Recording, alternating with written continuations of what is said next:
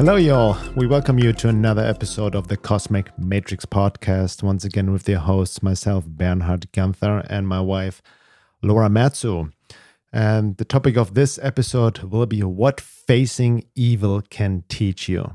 Now, this is a big one and very important this day and age because obviously we see many of us see the increase of evil in the world and it can be very overwhelming. In fact, is very overwhelming for a lot of people, especially what we've gone through over the past three years and or longer at this point. So we cannot ignore or avoid the darkness and evil in the world or even within our own lives anymore.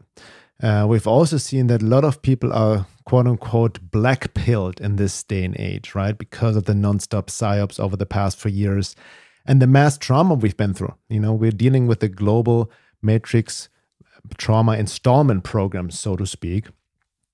And uh, well, the, what is the essence of being black pilled? Well, it basically means that people believe that evil will win. It's very negative, nihilistic, no hope, stuck in fear, even cynicism, and they can't e- even see the light at all. So everything becomes a psyop. There's traps everywhere, and uh, you know have become very, very black pilled in the true meaning of the word. In the sense, they're also taken over by Wetiko, which is a topic we'll be covering as well.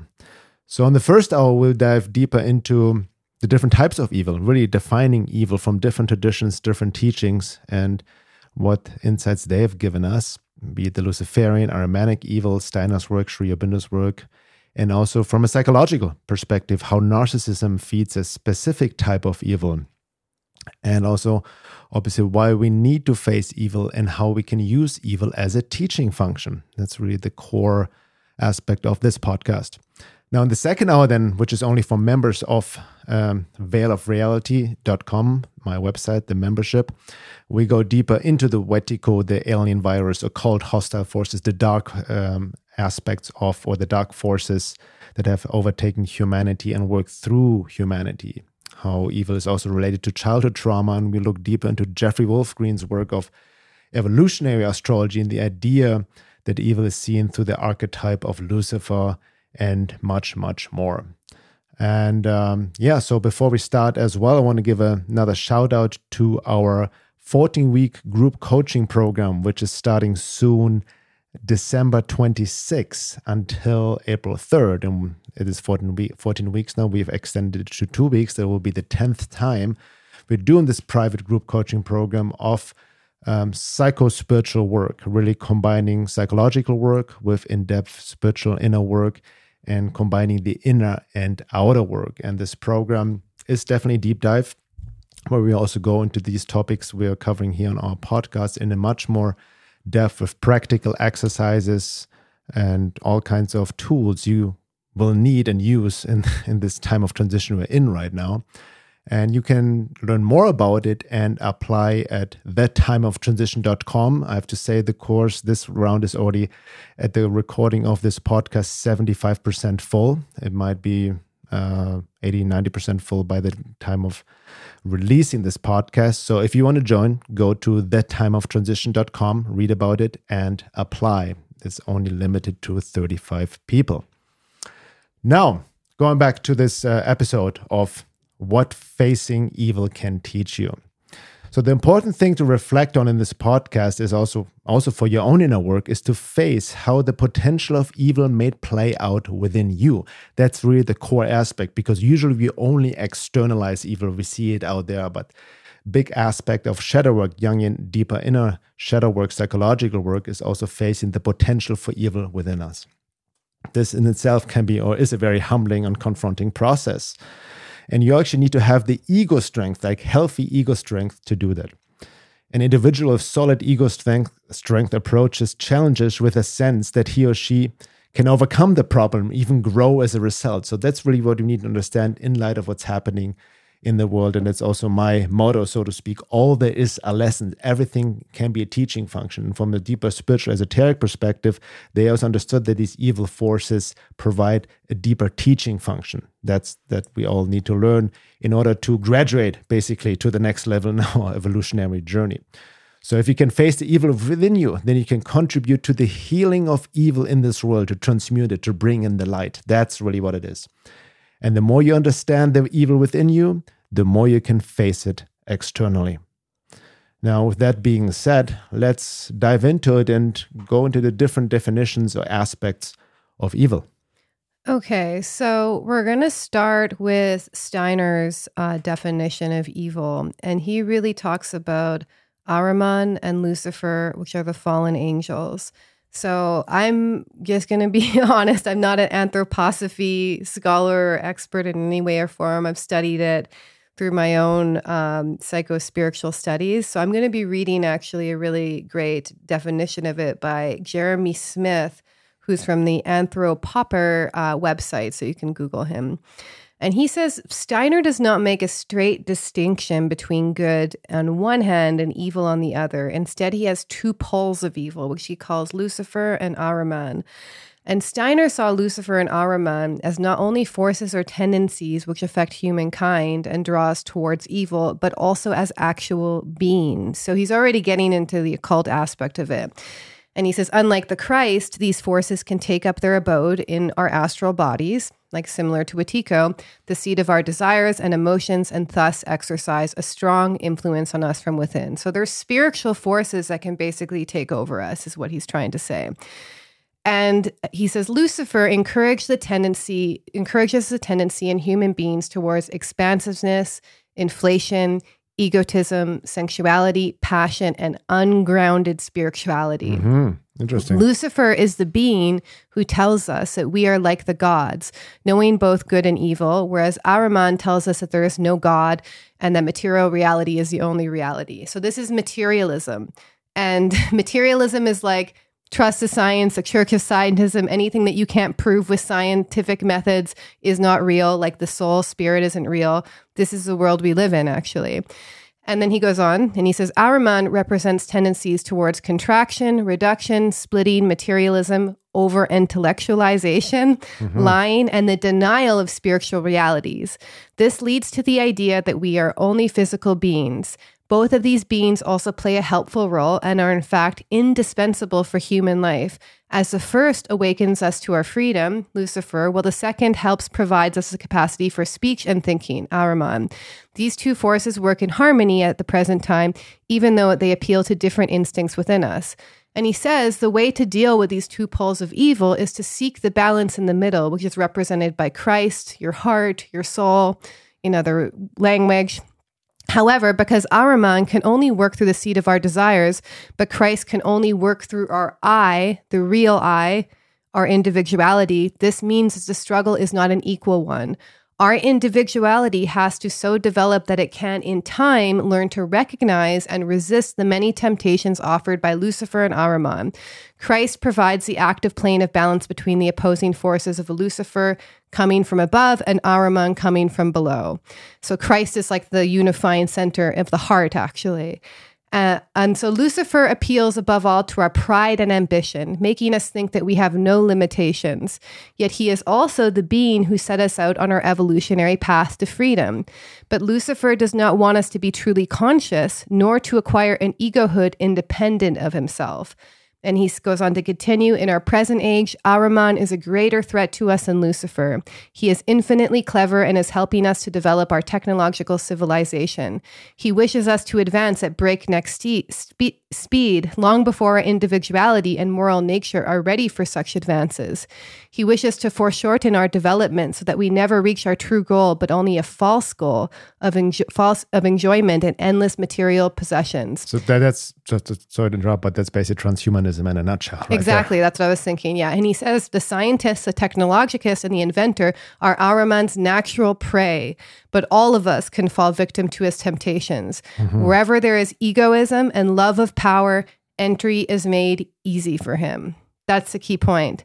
And Very it seems it seems possible to me that we're living, he goes on to continue, we're living in the time of Ahriman's incarnation, Ahriman is the lord of death, and his will is to materialize human thinking into dead thinking to such an extent that the soul becomes fettered to the physical body and to an ever materialized earth, effectively cutting human beings off from their spiritual home as an Ahrimanic form of mortality. This is nothing than a spiritual death. And then he ends and he says something that we're going to talk about later as well that the main things that we can do about this is work with prayer. And he says, Prayer is the most important deterrent against the forces of evil in the world today.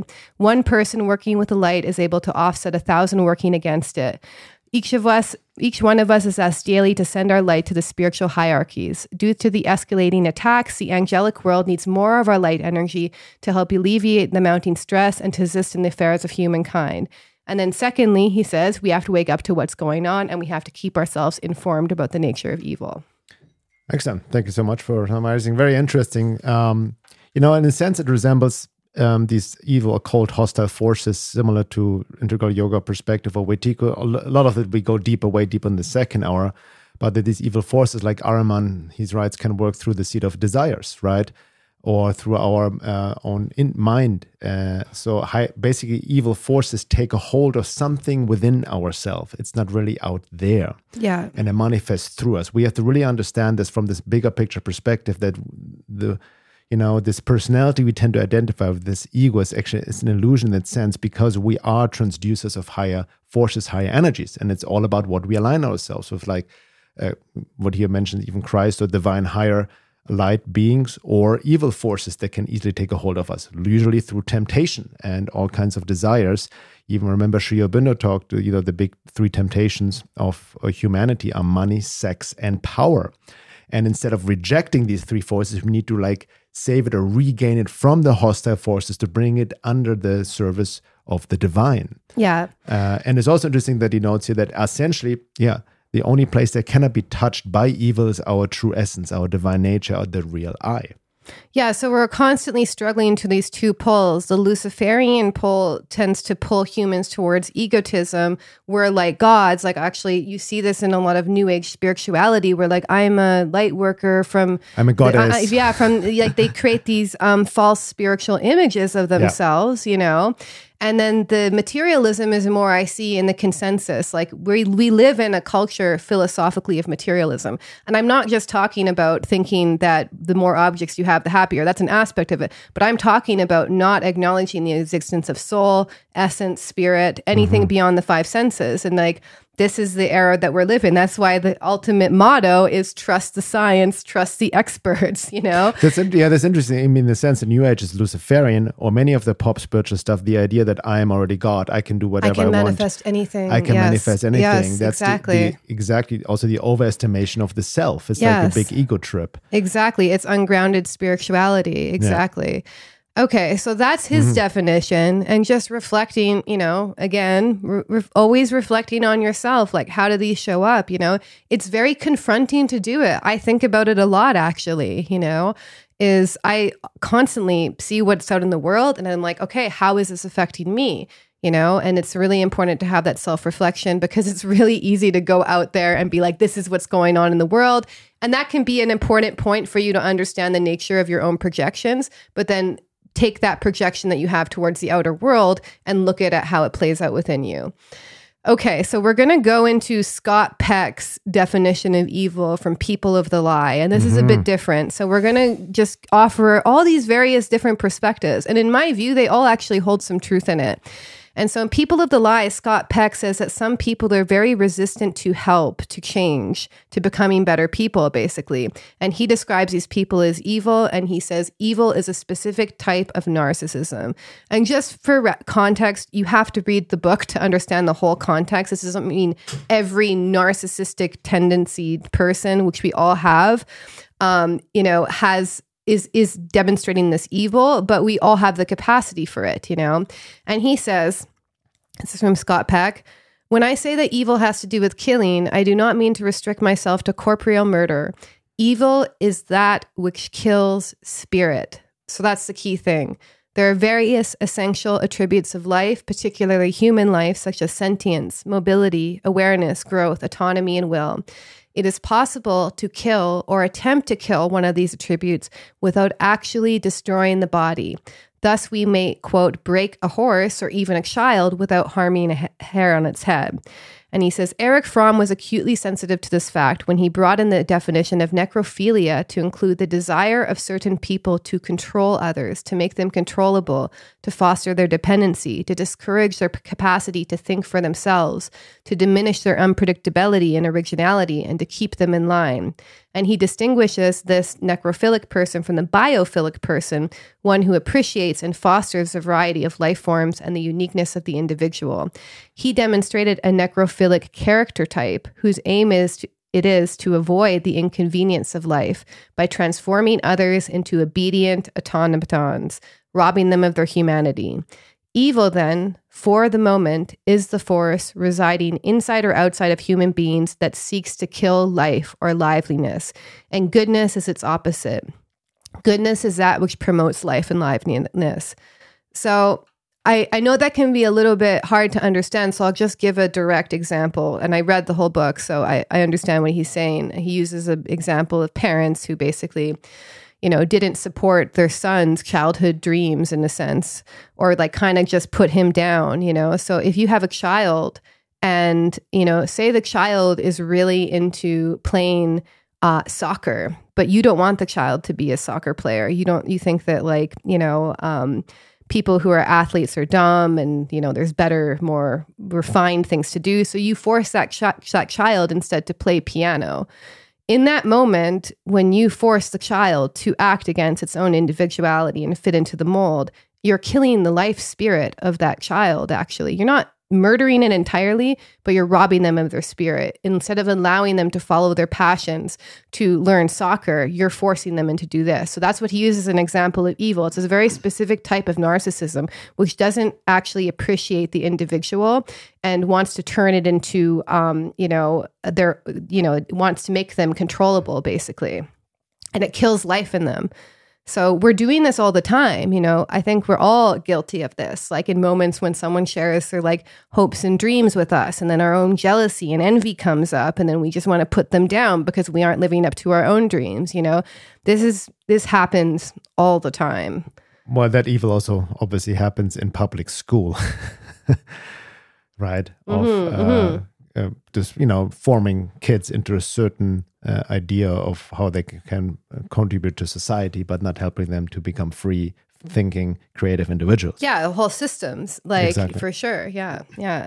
And I think we do it all the time. You know, is like we have to really try and look at people and seek out that seed of goodness as hard as it is and actually the only the best way to do that is to know the goodness in your own heart and soul first and then it becomes much easier to identify it in other people. Yeah, yeah. One. So before we go deeper into more definitions, understandings from different traditions and teachings, I really want to point out because we see a lot of people are definitely, like I mentioned in the introduction, very overwhelmed with what's going on in the world. There's a lot of evil, a lot of it is coming to the surface. It's undeniable anymore, right? And many people um, deal with it in different ways, different coping mechanisms, disassociations, even denial, and all of that, which we can talk about later as well. But I see mostly people trying to eradicate evil, trying to get rid of evil, right? Externally by like let's arrest or punish the bad guys and all of that. Uh, but essentially, that's actually a trap in itself if you don't understand the evolution of consciousness and the role of evil, so to speak, as part of the lesson process, as part of this dark age we're in right now, the Kali Yuga, as disturbing as it is. Um, but what we have done, we have basically also created a quote unquote false duality. You see it even in the very dogmatic Christian religion of like, you know, as Christ, and then this Satan is this other independent personality almost, right? And it becomes very, how can I say, materialistic based. It's it's very it's personified, almost projecting human qualities into God, into Christ, or even Satan. You know, mm, without yeah. really understanding the the more nuance and complexity. Right. We're going to talk.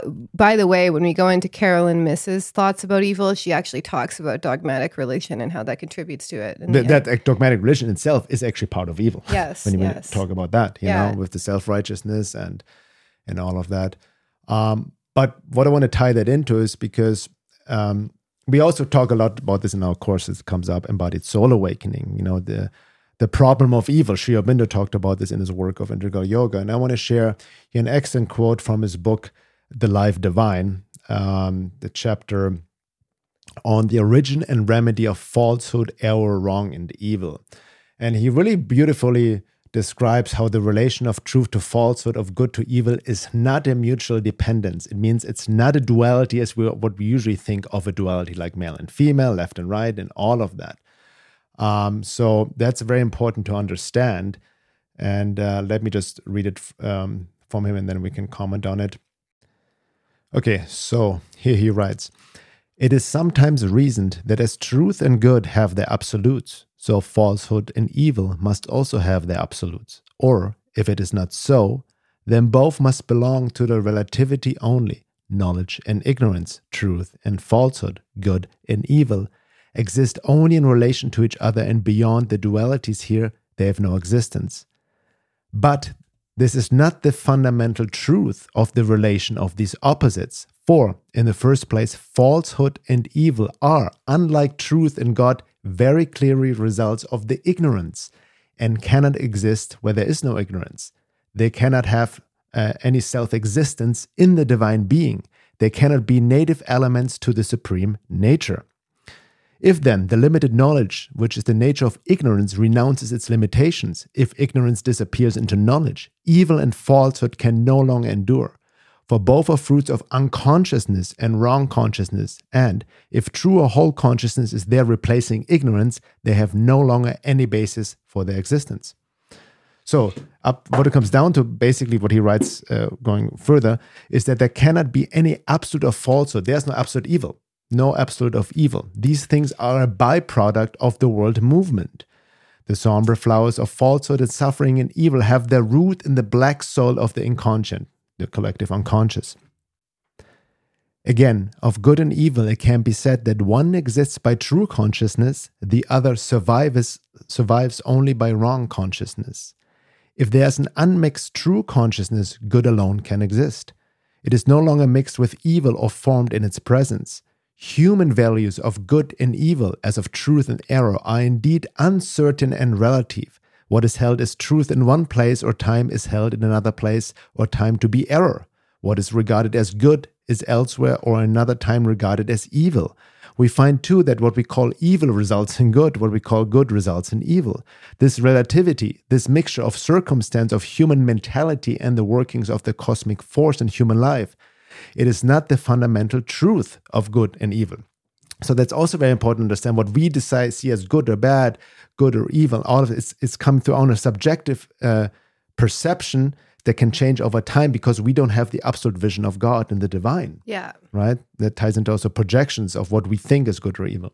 Yeah. Like the worst things that happen to you often end up being the best things that happen to you. Exactly. Because we don't see. And then he finishes up. Therefore, the relation of truth to falsehood, of good to evil, is not a mutual dependence, but is the nature of a contradiction as of light and shadow. A shadow depends on the light for its existence, but light does not depend for its existence on the shadow. The relation between the absolute and these contraries of some of its fundamental aspects is not that they are opposite fundamental aspects of the absolute. No, Falsehood and evil have no fundamentally fundamentality, no power of infinity or eternal being, no self existence, even by latency in the self existent, no authenticity of an original inherence. So that's a key point, but that's what black pilled people fall into. They think that evil is going to win and overtake the world and kill God and everything and will be in an absolute evil existence. But that goes against the truth because evil cannot exist by itself.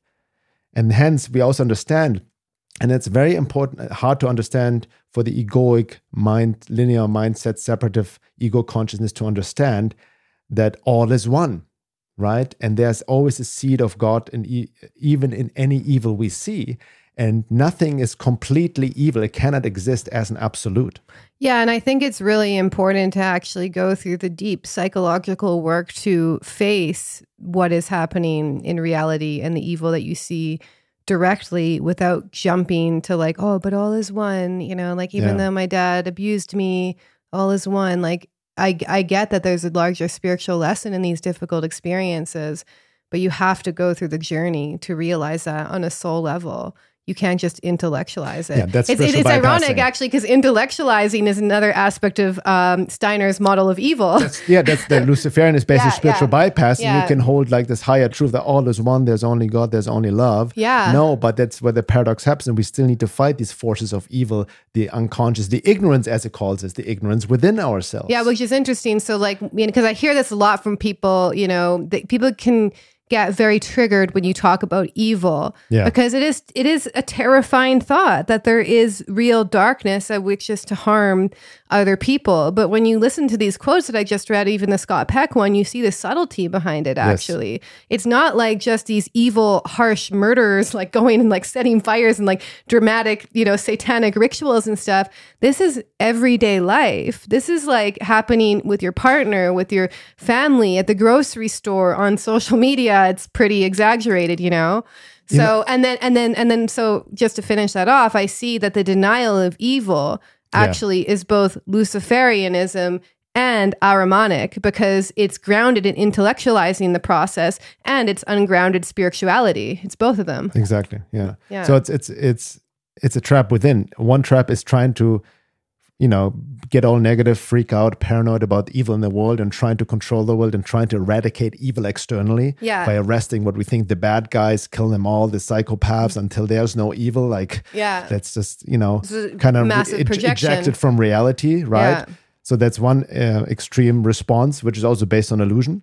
And the other extreme is the spiritual bypass. Oh, all is one. Everything is just going as supposed. So we don't need to do anything. Just let it be. Yeah, and I, and I have to say, you know, as someone, I have quite a bit of Scorpio placements. I have some pretty dark experiences in my life. If you've listened to the uh, this podcast, you know, South Node in Scorpio, Pluto in Scorpio. I mean, if you have strong Pluto eighth house signatures, which we'll talk about in the second hour, you know, Jeffrey Wolf Green talks about that as being correlated astrologically with c- confrontations with evil, basically. Mm-hmm. But, you know, and I've actually tried to spiritual bypass some of the things, some of the darker things that I've experienced, meaning deny actually, being like, oh, it's all light, you know, only seeing the good side of experiences.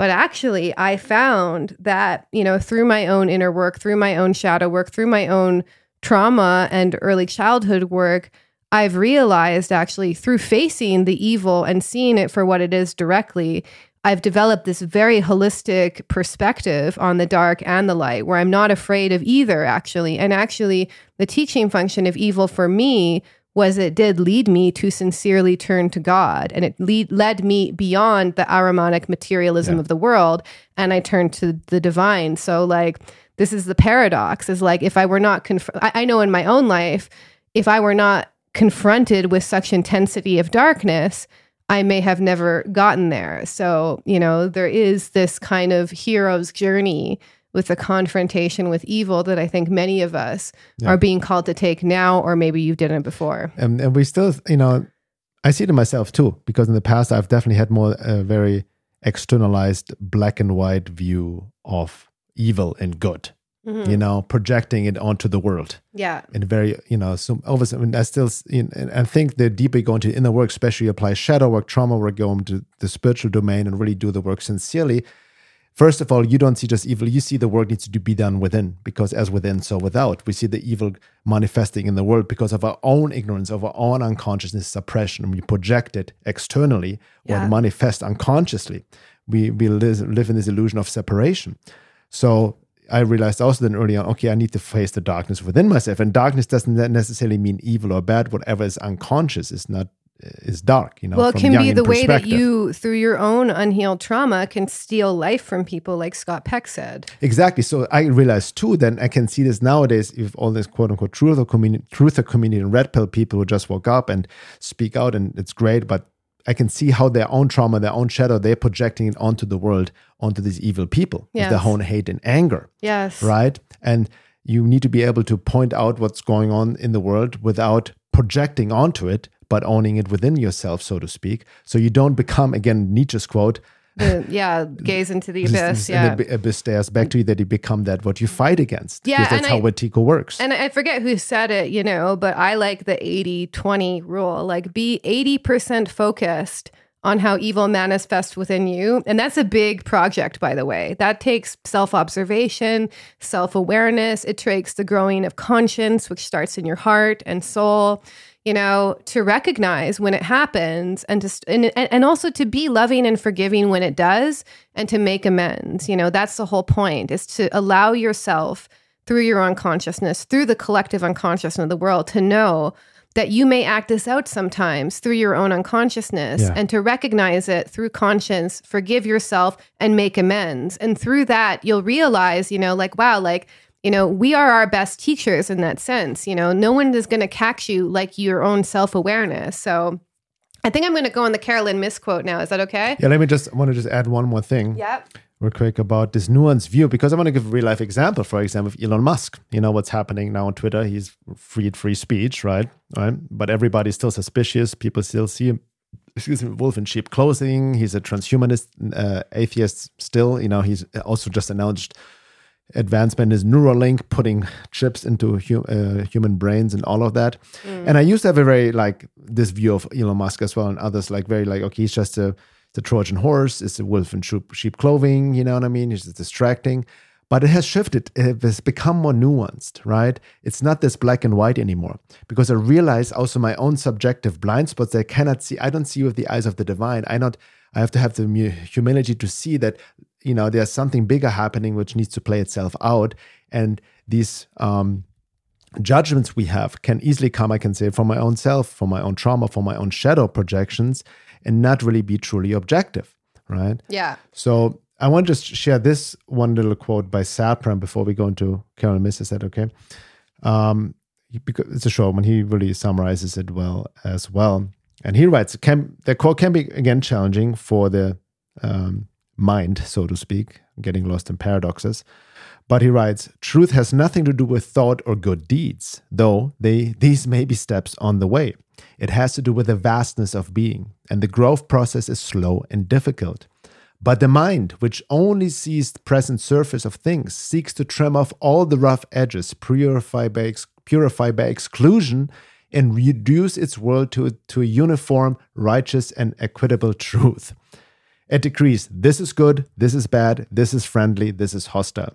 It might want to elimin- eliminate all the Nazis from the world or all the Chinese, for instance, thinking they are quite unnecessary calamities. And the mind is right by definition, since it is designed to be reasonable, and since it too expresses a mental or moral absolute that has its place and purpose. But it is not the whole truth, it is only a point of view. Some will say that our partiality, our mind, our morals, are necessary instruments for living in the world as it is now. And this is true. We do need to be partial, but it is also why the world is not whole. Finally, this is why we lack power. Because if we possessed power, we would, with the best of intentions, precipitate a catastrophe through our ignorance and short sightedness. But our shortcomings are necessary shortcomings. Not only does this divine consciousness capture all the points of view, but also the deeper forces at work behind each thing, as well as the truth within each thing. It is a truth consciousness, and because it sees all, it automatically possesses power. But we are powerless because we do not see with this divine vision. To see and to see totally necessarily means to have power, but the supramental divine power does not obey our logic or morality. It sees far into space and time, and it does not do away with evil in order to save the good nor does it work through miracles. It frees the good that is within the evil, applying its force and light on the dark half so it consents to its luminous counterpart. Whenever it is applied, the immediate effect is to touch off a crisis, that is, a place to place the shadow in front of its own light. It's a stupendous evolutionary ferment. And that's really what it is an evolutionary ferment, that friction of dark versus light, of evil versus good, and really spiritualizing uh, not only ourselves but all of humanity in the world. And that is the whole process. In that sense evil has its purpose because it provides the necessary friction for evolution. Okay so we're going to move in lastly to a quote by Caroline Myss about evil from her audiobook about evil. And, you know, we're referencing several teachers because we really want you, if you're curious about this topic, check out these people's work, you know. Like the other day, I had to look look up the definition of gatekeeping actually because I didn't know what it meant. Mm-hmm. And gatekeeping is actually preventing people from finding the original source of what you're talking about. And that's not what Oh, we wow. want to do on the podcast, actually. We want to be like, hey, check out this book, check out this book. Like, you know, like even Bernhard's articles, he freely sources everything because this is like we're we're opening all these threads. And if you find something interesting, like go off on your own journey and contemplate and read and reflect. Um, so Caroline Myss has this really great audiobook about evil. You can download it yourself. And she talks about how it works through spirituality. And then she talks about differentiating between what is evil and what is bad, and then the teaching function. So I'm going to go into um, those concepts. And she says, she begins by saying, This is this moment in time where our collective darkness and darkness as a force has reached the alarm stage. And our capacity to generate light, to utilize our light, to rely on the light, to reach for the light is at its weakest. And he and she says that one of the ways that evil engages in us is to make you cling to something that Buddha would say is an illusion. And you would die for that illusion, no matter any amount of proof that is put in front of you. Because that illusion gives you access to what is spiritually known as the seven deadly sins pride, perhaps your anger, or it allows you to maintain a position that you know is not the truth, but it gives you power over human beings in some way. One of the creeds of these religions is separatism. You must be part of us because our God is better than your God, and we have the only God. Now, a realization I came to through my work as a medical intuitive, and this is what brought me into the deep love of mysticism, which I believe is about organic spirituality, organic divinity, um, the biospiritual environment that's in our body, runs on the laws of the universe, what is one in the whole, basically, like a holistic mindset is what she's talking about. And she says, now put that next to a religious teaching that says you have to be better than other people. The fundamental teachings of these religions are in collision with what your soul knows to be the truth of what your soul on how to maintain psychic, emotional well being. The belief that you have to be better than someone, that you are better than someone, that you are superior is actually so toxic that it begins to disintegrate your immune system. And is also toxic to belong to a religion that says that's what God wants you to do, like be better than other people. So the mm-hmm. time has come as we become a global community that these teachings have to dissolve and the mystical ju- jewels of Judaism, Christianity, Islam, the Sufi traditions, these are what we will take with us. So she's talking about the esoteric meanings of these religions need to be taken with us, but we have to let the political packaging of these teachings burn as it should. Um, and she says these all these teachings point to the same mystical truth that we're one, we're governed by the same one. What we do to one, we do to everything. Um, and I owe it to you to face my darkness now more than uh, now than more than ever, because one of the truths is getting revealed to us is that we are all one, and the power of darkness is not offset by bombs, bullets, but by the power of light within us. And in order to do that, and of this I'm convinced, we really have to understand the nature of evil. We have to understand its insidious ways. We have to recognize the whole meaning of lead us what leading lead us into temptation means. Doesn't mean you're being tempted with sexuality down an alleyway. What it really means in the subtle world of our inner psyche is the way we talk to ourselves, the way we encourage self pity in ourselves instead of discourage it, the way we play into our wounds instead of our strengths. So she's defining this as evil. These are the mm-hmm. choices we make.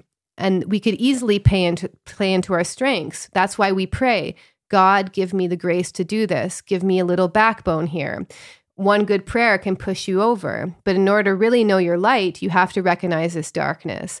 And she really says it. This is released also right before the pandemic, by the way. Now more than ever, it is not enough to think that things are going to go away and take care of themselves. They're not. And if you're alive now, you're journeying through this incredible, pivotal transformation. This era is unlike anything before. You're here because you have a purpose to be here, and you're part of this, and you're needed. Your soul is needed, which means your choices matter. And part of that choice is I've got to become conscious of what my dark side does as well as my light. And very few people, in fact, I can't think of one in, in my whole career as a teacher. No one has ever come to, to me and said, I'm in your workshop so I can understand my darkness and the power of that, the power of my dark choices. They'll spend hundreds of thousands of dollars in therapy to understand how other people's dark choices have gutted them, but not their own. And you know what? That's part of how darkness works. By telling you it's never your fault, nothing's ever you fault, ever your fault. um, we're always off the hook because nothing would serve darkness more than to keep everybody in that child state of mind. Can I just comment on some of the things Yes. you mentioned before we go on? Yeah, no worries. Um, yeah, it's very good. So interesting. Also, like our definition of temptation, the way I understand it, temptation, we always think like of the obvious ones, seven deadly sins or greed, sex, power, and all of that, right? Yeah. The temptation of the Christ, you know, and, Yeah. and the sins, and and how it has been completely, um, you know, distorted, especially in, in dogmatic Christian religions and all of that. But temptation, in the way she described, is being tempted almost by the by your false self, by your wounds, by f- uh, keeping telling the lies you tell yourself Exactly. by externalizing, by uh, uh, um, blaming others, by not taking self responsibility. Right? Exactly. We see that. I see many people like in, in- over the years I've worked with as well, but a lot of people sometimes exactly what she says. They they want they want the way they try to heal is by finding a story that explains why they've suffered, so they can justify it or blame somebody they else. They can blame someone. Yeah. Exactly. And this Be is it the system or the parents. the, the, the poverty scarcity consciousness and this and that or their parents or their ex is a narcissist psychopath or even like the the, the fringe uh, occult knowledge i get into oh, it's a love bite it's an entity something needs to be blamed externally Yeah, and that's the whole thing, you know, that I think if you've experienced childhood trauma and difficult childhood experiences, you know, number one, it's very psychologically confronting to first recognize the harm that was done to you, to recognize that your parents were not the perfect gods that you thought they were, and then to really emotionally process the grief around that experience. But the last part, actually, and the closing part, is to recognize how those patterns continue on in, within you in some way. And it doesn't mean it's black and white. Like my mom was like this, means I'm like this. Like your mom could have actually put you down to the point where you don't recognize your light anymore. And that's a continuation of her evil. Yeah. You know, so you want to constantly look at like how it can kind of pervert and distort itself in all sorts of ways, like she said. Okay, so kind of I'm going to go on and talk because she has also a really good paragraph about the difference between evil and what is bad, actually. Mhm. go ahead So, uh, and I found this very interesting. And she says, there is a difference between what is evil and what is bad. And it's in the consciousness, in the intent. What is the journey of consciousness all about but to become aware? Evil is about what you knew, but you did otherwise. That actually uh, also collaborates with what Scott Peck says in People of the Lie, by the way, is that people know what the right thing to do is, and then they don't do it. that's that's that's a great definition of evil right yes, there. Yeah. exactly. And then she says, "This is not okay, but my but my own will, I am choosing to do it anyway." Now we are getting into evil. There's bad, there's stupid, there's you got to be kidding me, but then there's the engagement of choice and consciousness. And there's a reason why we have the word sin. But one of the reasons I feel that I think that evil has been unleashed, and one of the ways that evil is off the leash, is because the ways we've been traditionally been taught to be aware of evil so to protect ourselves, speak of it, respect it, all of those are gone. So all of the safeguards around evil are gone. And in these last 50 years, we've decided we don't need the protection of praying anymore. We don't need the protection of grace. We don't need the protection of inner work at the depth that really protects a person uh, from awareness of their own actions and awareness of that I'm in the presence of evil or I'm tampering the dark, which that's what awareness brings. To recognize what I am doing with these people, I'm leading myself into temptation. This kind of astute awareness comes with self reflection and contemplation, where you say to yourself, why do I want to be with that person? What made me compromise my integrity today? Why did you say yes when you meant no? And then you slowly realize um, that you, when you compromise yourself, that's how evil gets in. But we don't have these practices. We changed our language. We don't even say the word conscience anymore. We use the word consciousness. It means nothing. There's no connection to the sacred. When we say conscience, we never say conscious. We never conscience. We never use these words. Kids are not taught these words. They are not taught how to recognize a moral or ethical crisis. They're not taught to speak from this place. And they're not given words like sin to recognize what sin is. And she says, What is a sin? A sin is when you knowingly make a choice that you know the outcome is going to hurt someone or they're going to pay for something you did, and you know that and it doesn't stop you. It's totally okay with you. That act of consciousness that it is okay for you to make a choice that will in some way harm the life of another person and doesn't stop you makes that a sin. Because we no longer have these words is that we think we're too intelligent, we don't need it. We think we've evolved past this archaic, dusty language. But we have to dismantle the word conscience so we can understand the crimes that we're doing, basically. So mm-hmm. she she brings it down. It's conscience. It's like and if you don't have a connection to conscience, listen to the healthy shame episode because we really go into that. You have to have a connection. In order to have a connection to conscience, you have to have a connection to healthy shame and healthy guilt. That's kind of your your compass. Yeah, because right. so the because the shame either creates a Lucifer, Luciferianism, egotism, where like I'm the best, nothing can ever touch me, or it can create the uh, the materialistic, the the the uh, the other side of the equation. Yeah. You know, keep in mind, full blown psychopaths have no shame, no guilt, and no conscience. Yes, exactly. But, but I would have to say, you know, that's still a small percentage of the population, and because we live in this almost like psychopathic reality at times. You know, if just go on social media, see how nasty no, people no, are to each we, other. You that know, reminds me of the book. Um, I forgot the title. Uh, Lobaczewski about uh, political ponerology. Ponerology is Latin. It means the science, the study of evil, the, stu- the science of evil. And mm. this whole book is about psychopathy. And he said, we live in a world where the, our uh, culture, society has become ponerized, similar to what Krishnamurti said. We live in a world where pathologies have become normalized. Why? Because the world is quote unquote ruled by the top uh, four or five percent who are full blown genetic psychopaths, and they have installed psychopathic values into mm, the world mm, through mm-hmm. culture, f- through entertainment, through, through education, actually. and materialism in itself, and atheism, and all of that. Yeah. But one thing I wanted to uh, uh, point uh, comment on is something you read. Can you remind me? She said something. Uh, evil comes in where we compromise ourselves, something like that. Yeah, I mean, she basically talks about how we re- removed these safeguards of evil. And one of the ways that shows up is like, you know, we need to have that awareness with self reflection, cont- contemplation, so we can say to ourselves, where did I compromise my integrity today? When did you say yes? When you when did you say yes when you meant no? And then you realize when you slowly compromise yourself, that's how evil gets in. Yeah, and that's the best example. What happened over the past three years? People have compromised their integrity. They said yes to something uh, that needs to be a strong boundary, be it with the medical treatment, be it with all the lies we've been told over the past three years, the lockdowns, and all of that that's been happening. That's how evil took over by the consent.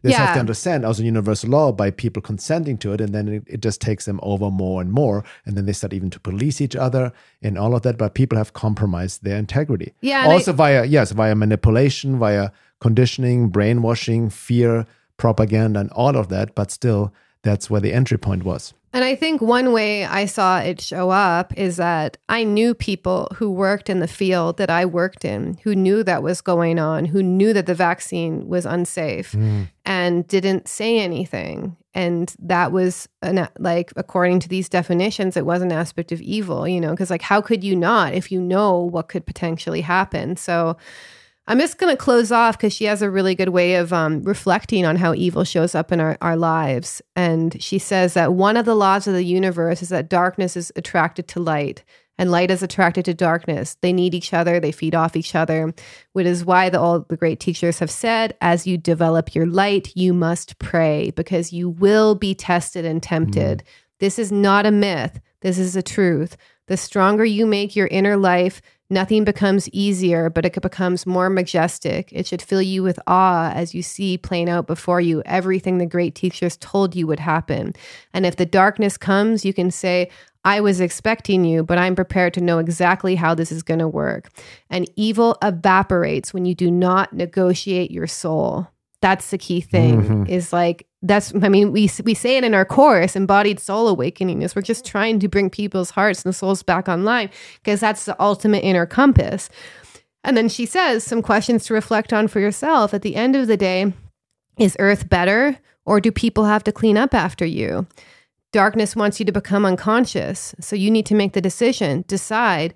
The worse it gets the more conscious i'm going to get the more difficult, the more clear, because evil wants us to be ill, to be the weakest versions of ourselves. Darkness leads to self loathing of knowing I've just lied to myself. Eventually, you need to keep silencing that voice, and that's where addiction comes in. Darkness makes you think that everybody else is at fault but you. If everybody else is at fault, then you can feel sorry for yourself and sabotage your life. And then she says to close it off, darkness ties in what you said earlier too. Darkness' favorite word is blame and deserve.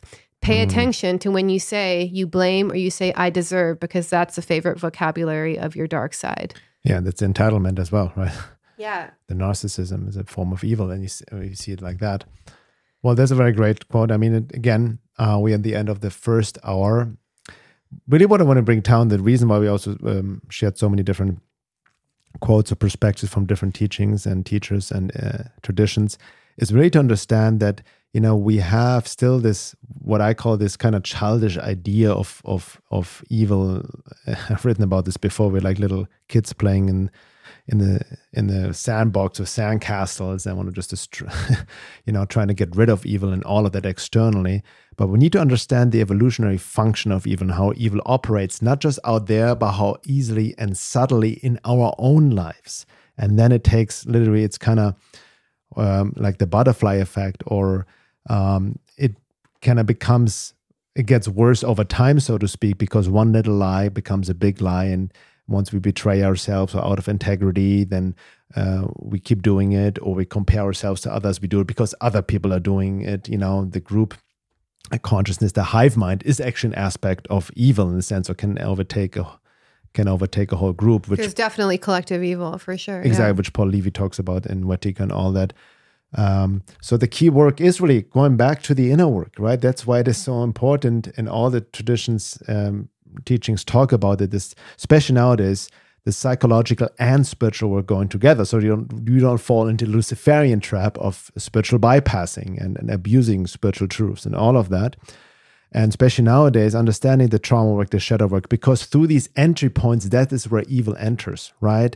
And when i say not staying in, in victim blame consciousness. Yeah a lot of horrible things have happened to people even to you and it needs to be acknowledged but it's important not to get stuck in there right?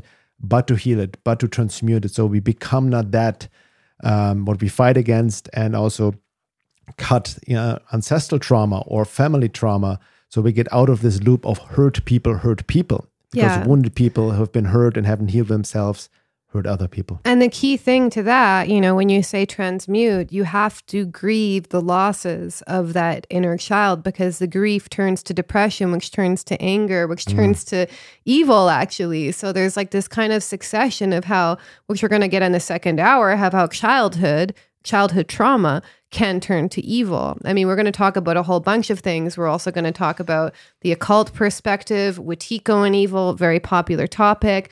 Um, Jeffrey Wolf Green has a very interesting topic about Lucifer and the way uh, and the way that evil plays out in that. So we're going to go much deeper into the second hour. So if you want to join us, um, you're going to go to veilofreality.com and there's a click link to click on the membership.